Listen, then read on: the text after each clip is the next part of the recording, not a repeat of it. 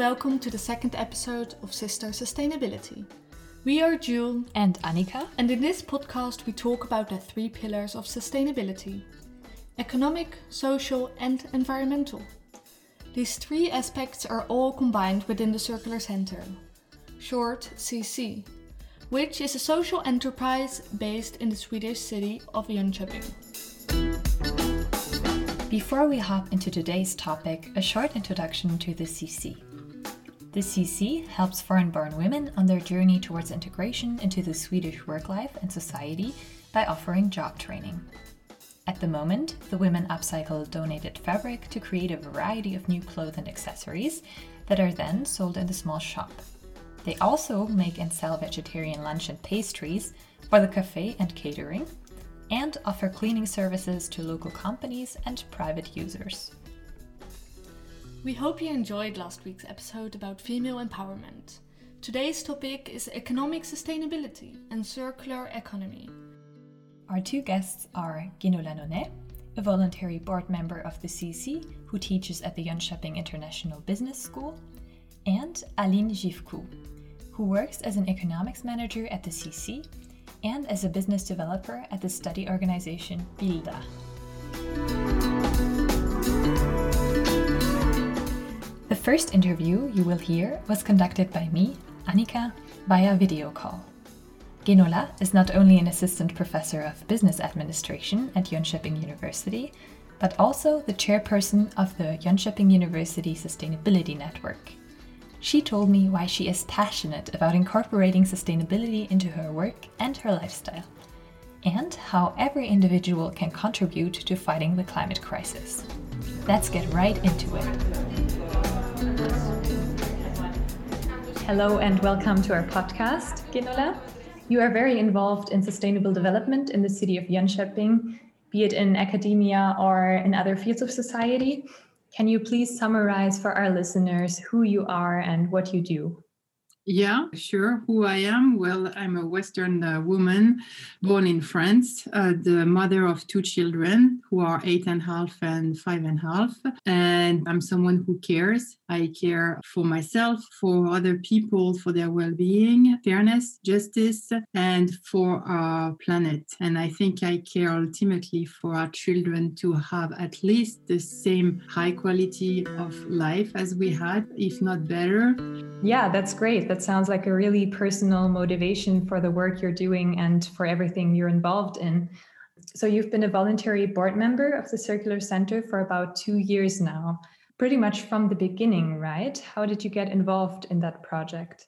Yes, it was from the beginning. what happened was that we organized a session at uh, University to uh, work on a different leaders and managers project and to help them take their projects so project related to social and or environmental sustainability and to help them take the next step and how do you think your background in academia specifically in the field of economics helped you in the past with the work you're doing with the circular center well, I don't know if this is what helped me most.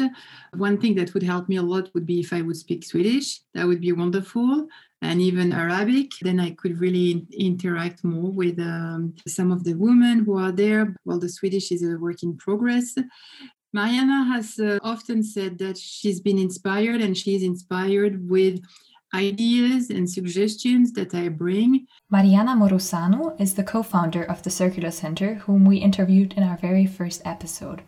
And for sure, I'm looking at Circular Center, and recently she asked for the next step that Circular Center should take. And I think uh, they are wonderful to help decrease our carbon footprint, to create also more awareness and education for uh, refugees and people who are not informed so much about what they can do and maybe accelerate urban farming and yeah different ways uh, that have a positive impact. It's my background as an educator that influenced me in uh, seeing the need to educate more people. So you said you have a meeting with Alin and mariana after this interview with me. Um, does that mean you are having weekly meetings or very regular meetings with people from the circular center to consult them and to plan the next steps? What does your work with the Circular Center involve? Yeah, I'm a voluntary board member. I contribute to, to Circular Center in that way. And then the specific work that we do with um, Alin, Sophia, and Hannah is regarding um, a European grant. Sophia and Hannah are students of Sustainable Enterprise Development who work at the Circular Center as business developers. That was received by Circular Center about the, the inclusion of refugees, inclusion in the working environment, and inclusion in the community in Sweden.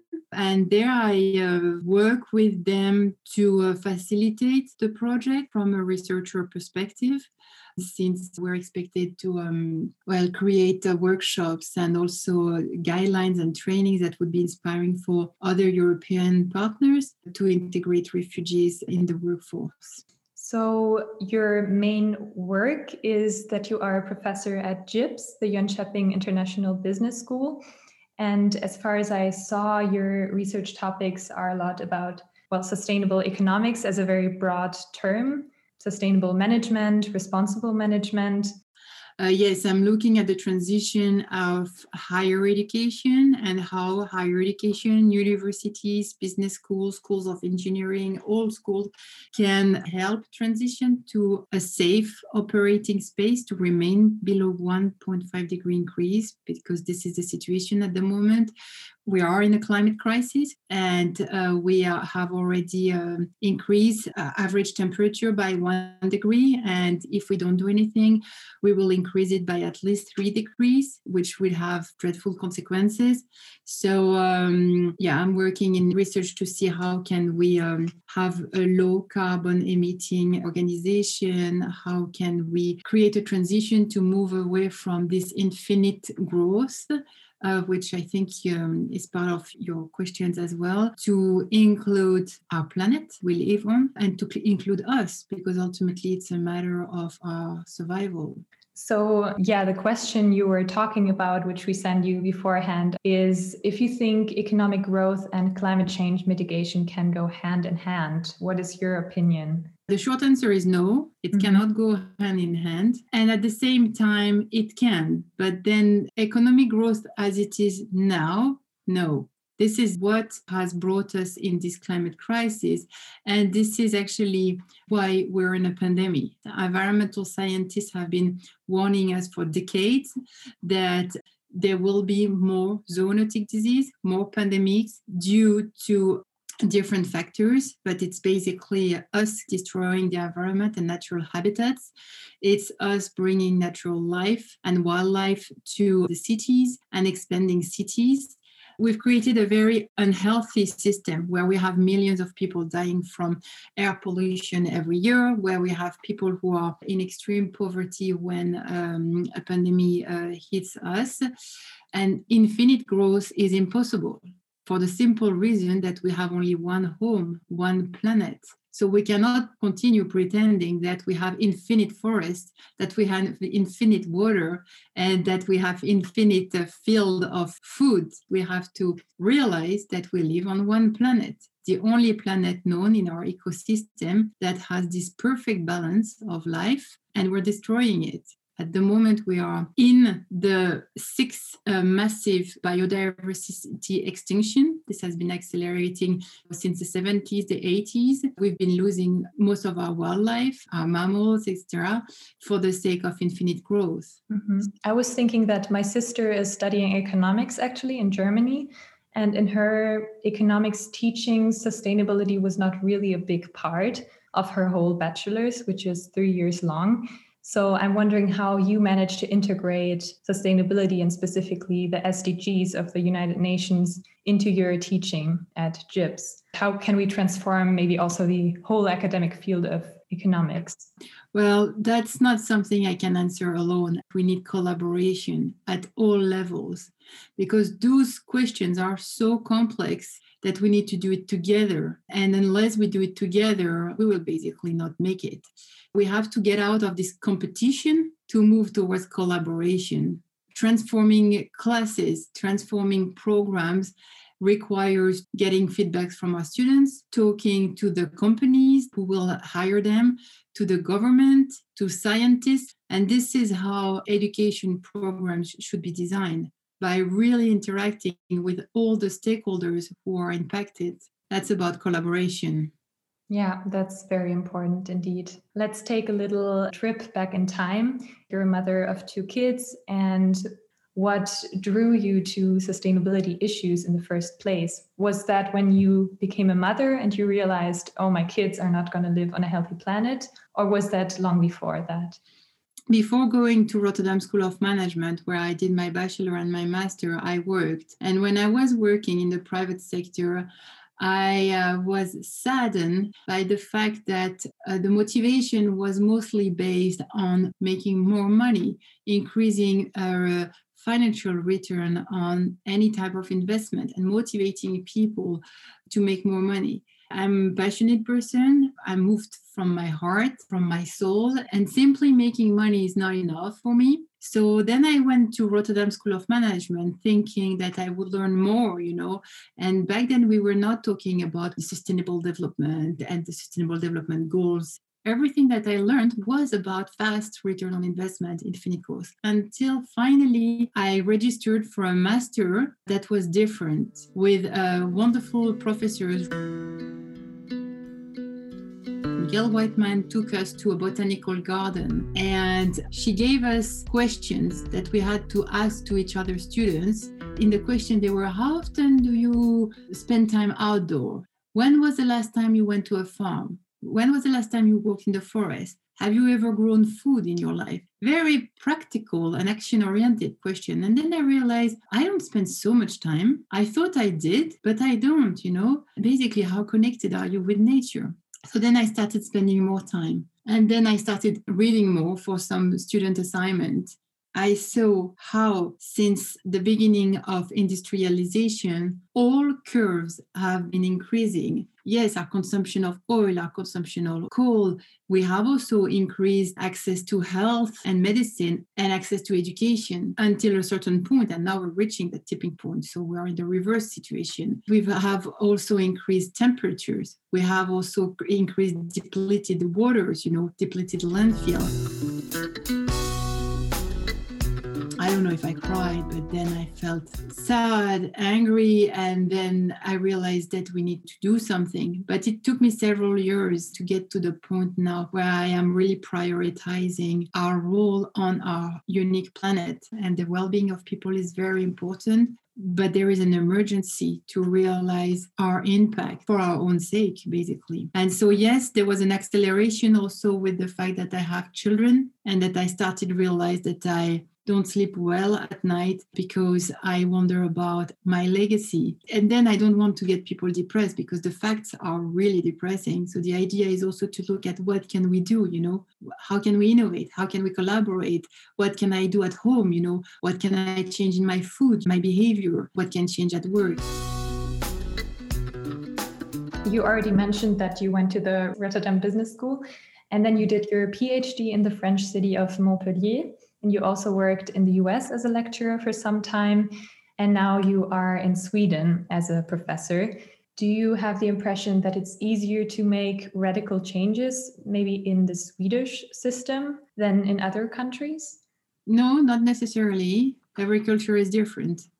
During my time in Florida, I uh, had the opportunity to really experiment what does it mean, like the American spirit, and when Americans really feel the importance of doing something, it doesn't matter if they have the time, if it's voluntary or what. They reach really hands in hands and then they get moving. And this is really something that I had never experienced in Europe. I think Europe, which is a more socialist continent, I've read about that actually. The fact that we are in Sweden, in France, a bit spoon fed by our governments makes us a bit passive compared to a culture like uh, the American culture where you're on your own and they know it. The government is not going to take care of them. And because of that, what you see in the movies, you know, these people joining hands and creating NGOs or giving monies, I experienced it. At some point, our university was downsizing, and there was a call from our president for us to give money. And people were giving money to their own employer well, that's not something we're going to see in Sweden or in France. Then I've lived in the Netherlands. The Dutch culture is extremely efficient and with a very flat hierarchy. So um, it's actually very action oriented and very easy to take steps and innovate in the Netherlands. I would say that France and Sweden are more difficult because they are way more bureaucratic than the other country where I had the chance to live. I have also lived, by the way, in Singapore as a bachelor student. I guess I would have not traveled that much if I would have known back then about my own carbon footprint, but it was a life opportunity and I definitely learned a lot from it. And Singapore, although it's also very protected by its government, it's very young, very entrepreneurial. People also easily create entrepreneurial projects. Then I think in Sweden, any action takes more time to be developed, but when it's developed, everyone is into it, which is what is described as this consensus. But also, there is a lot of communication and participatory engagement. This can sometimes lead to nothing, which can be very frustrating, but it can also lead to great things because it's a 10 million people country. So things can also change fast if they all decide to do it. And now there is an acceleration in Sweden. So I'm actually very hopeful Sweden will transform really fast. I didn't say anything about my country, but I have noticed if you compare two bureaucratic countries with each other, that French people are more used to just take the lead bottom up when it's just for the sake of being angry uh, against our government. We're very good at that in France, and it can sometimes lead to nothing. But it can also lead to really massive movement and an outcry from the population, which is sometimes necessary to. Um, be critical thinker against our governments. And this is something i like about the french culture but sometimes it's too much.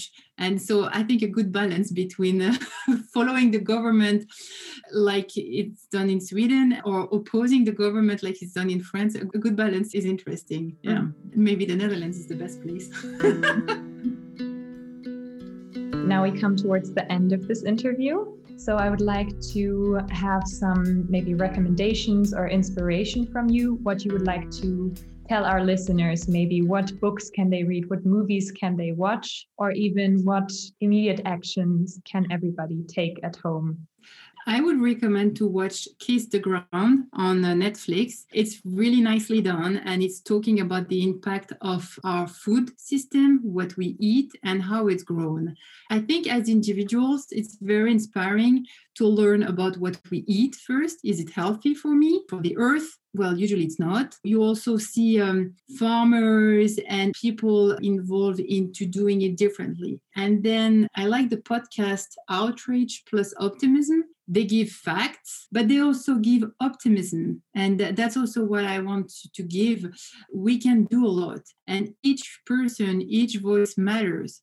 Just take it from you. So, if you like to raise your voice, start a petition, write to your leaders, write to your municipality, tell them what is important to you, write to the media.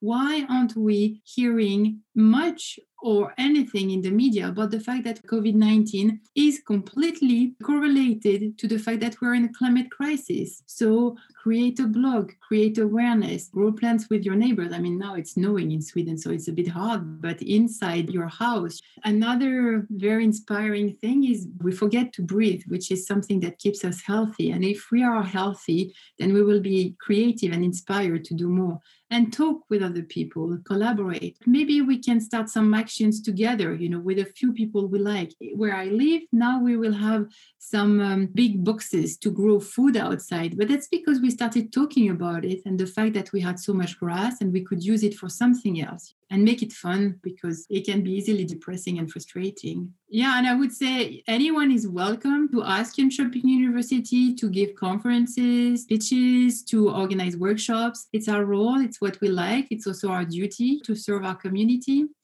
Thank you for this very nice conclusion and call to action. And I think it will be very interesting and inspiring to our listeners. Thanks, Annika. Thank you. Next, we'll focus a bit more on the Circular Center and its special approach to sustainable development through an interview with Alin Jifcu. I had the chance to meet him in person to talk about his view on sustainable economics and the work of the CC. With his educational background in economics and passion for helping others, he's been involved and supporting this organization since the beginning. I'm here today with Alin. Please introduce yourself to our listeners. Uh, my name is Alin. I come from Romania. I've moved to Sweden in 2014 to continue my studies. I have a background in political sciences. I've studied in Romania, both at a bachelor and a master's level. And then I wanted to continue my studies, and that's what I thought Sweden would be a good destination for me. Uh, and I studied economics here at uh, the university in Jönköping. Uh, afterwards, I started looking for uh, real life experiences and not mostly volunteering, what I did before that. So now I'm uh, working at Circular Center, but I'm also working at Bilda, Studieförbund, study uh, organization. And that's, I believe, what brought me here today to speak about Circular Center. So, you have a background in economics and political studies. How did your interest of sustainability come about? I was always interested in uh, the social aspects in our society, be it locally uh, when I was in Romania, again locally here, be it in Sweden. I was also interested in uh, uh, manifest change in terms of social and uh, public policies.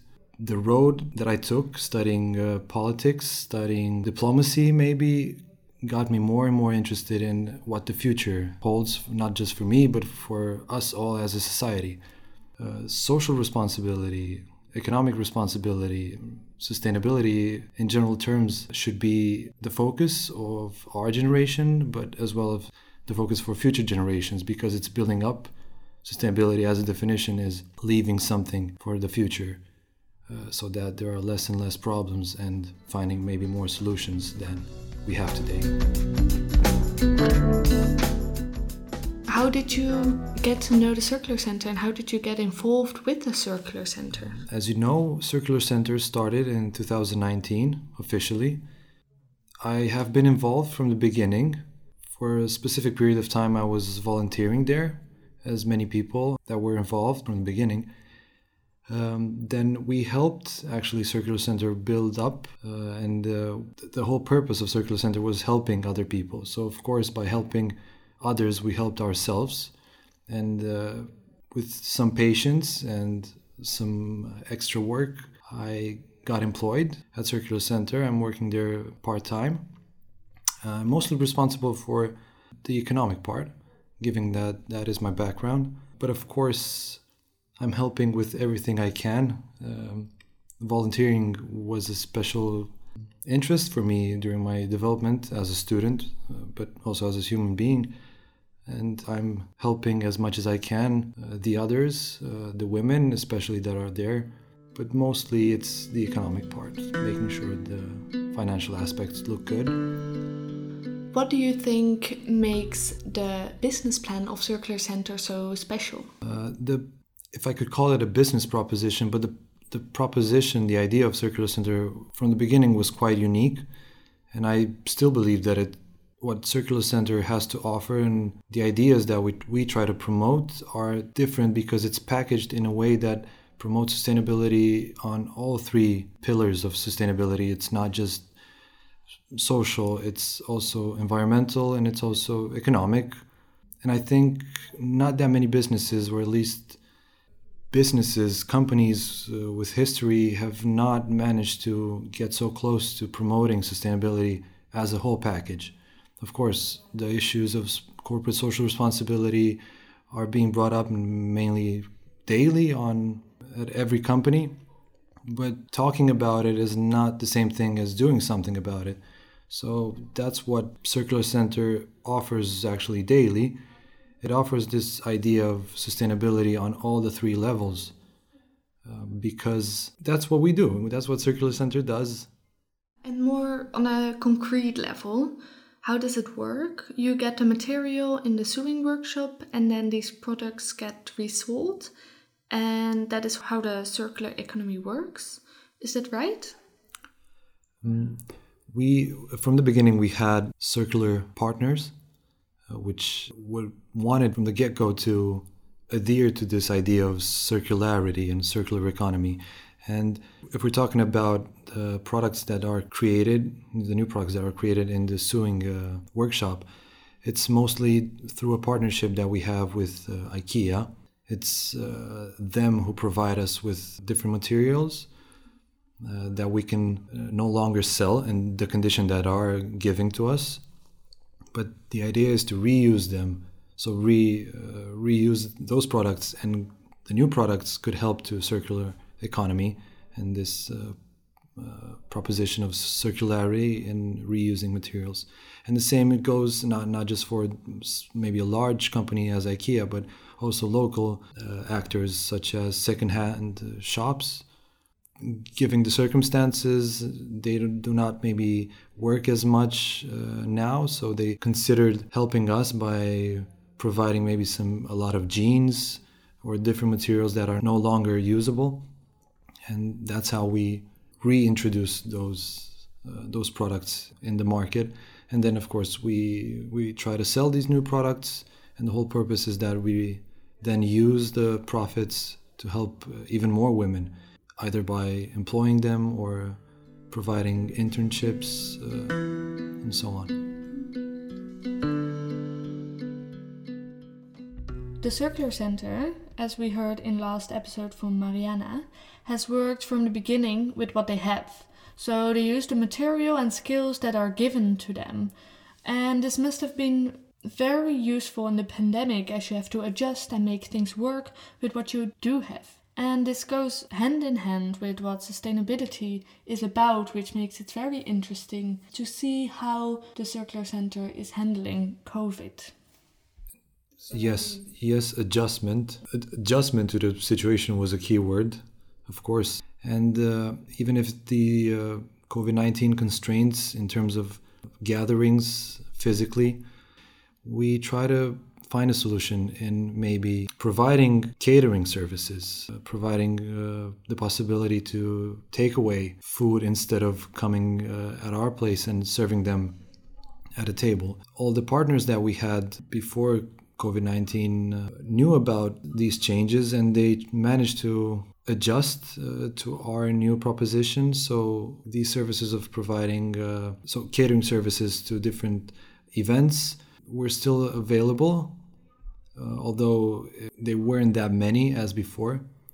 But again, uh, the local actors, the university, uh, Science Park, the municipality continued to contact us in case they needed our services, and we try to provide them to the best in the best way we could. The ideas that the women came with helped us move on, and uh, yeah, create new ways of uh, getting in touch maybe with clients with new customers with more and more people that could be part of this sustainable network that we try to promote here in Jönköping. In your introduction, you told us that you worked for Bilda as well. Can you tell us a little bit more about that organization? Sure. Bilda is a study association that focuses on non formal adult education through study groups, meetings, uh, lectures in different aspects or interests that people might have. It's mainly focused on faith, uh, religion, culture, any types of cultural events or cultural aspects, be it music, uh, literature, poetry. But the focus that not just Bilda, but the society has brought in the past years is more of the discussions and speaking about societal problems, the most pressing issues that we face as a society. So Bilda offers this possibility to gather freely. The purpose is that it should be done on a volunteer basis. It's something that people should want to do and gather uh, and speak about this. It's more about human interaction. It's about exchanging of ideas, of beliefs, uh, knowledge, so that the whole group and not just one person could benefit from, from these discussions. So, Bilda's purpose is to be a platform with uh, resources, with uh, people that can help out to gather people. What a great organization, and I was so happy when I heard that the Circular Center also has a cooperation with Bilda. How does their collaboration work?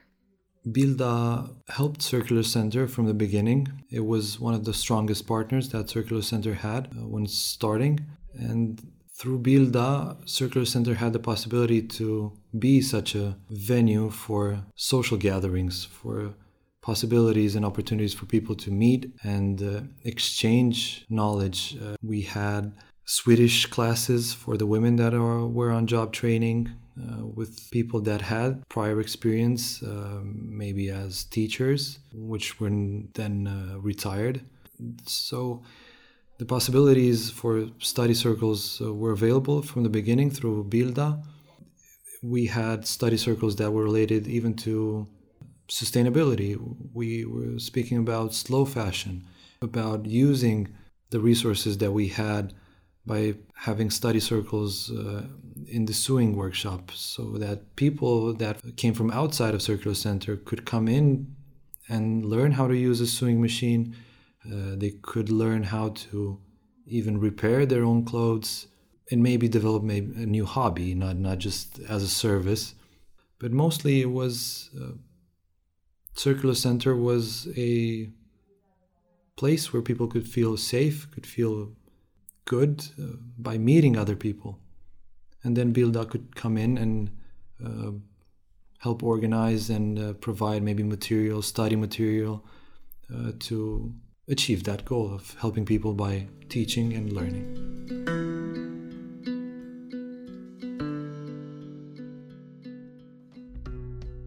We've already been talking for quite some time, so let's finish this up with one last question. What is your tip for small or middle sized businesses for reaching a circular economy? The goal of uh, being sustainable is not easy to achieve.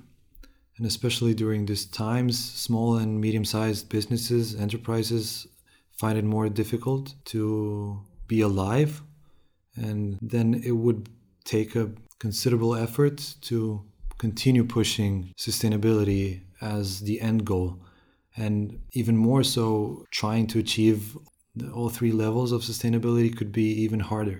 But i believe that if focusing on the right path if they started already being on, on the path of sustainability it's not a path that goes to failure. It's it's what the future generations need. It's what everyone tries to promote. So even though these uh, times that we live in are seemingly difficult to promote sustainability, I believe that not just people as a community, but as well as bigger actors and locally, uh, nationally, are aware of the difficulties and will try to help out and help bring forth this sustainable business proposal or the sustainability uh, goal even for those who are not that lucky during these times.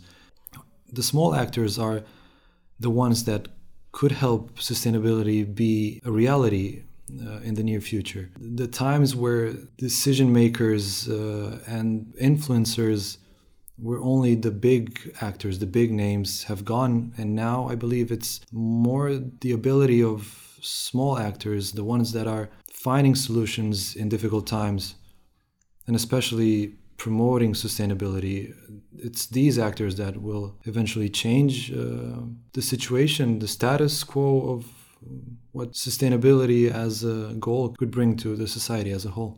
Thank you so much, Alin, for joining us today and for all your great knowledge and inspiration. Thank you.